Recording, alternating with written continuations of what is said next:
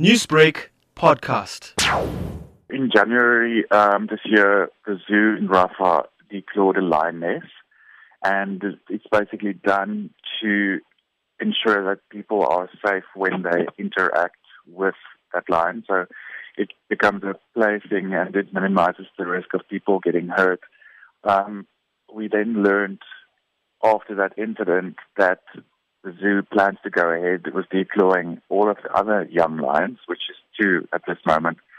And um, yeah, basically just for the same reason to um, have minimal risk for when people interact with them, which is not desirable because it is absolute animal cruelty to do that. And um, yeah, so also in January when the zoo came into the spotlight was when four new cubs froze to death. So there's just inadequate resources at the zoo to take proper care of these animals.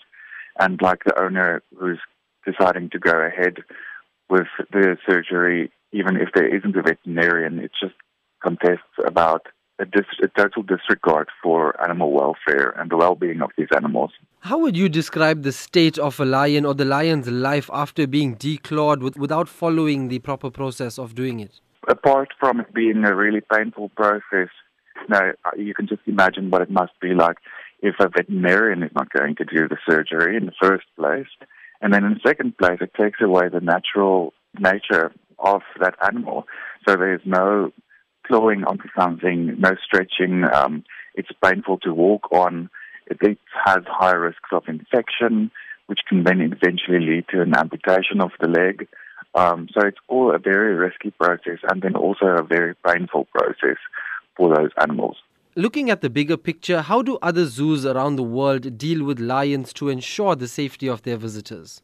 Well, some of the other zoos probably don't offer the interaction on a scale like this. I mean, young people walk into enclosures with these lions in Rafah where they can interact with it, and I'm pretty sure that a lot of other zoos don't do it.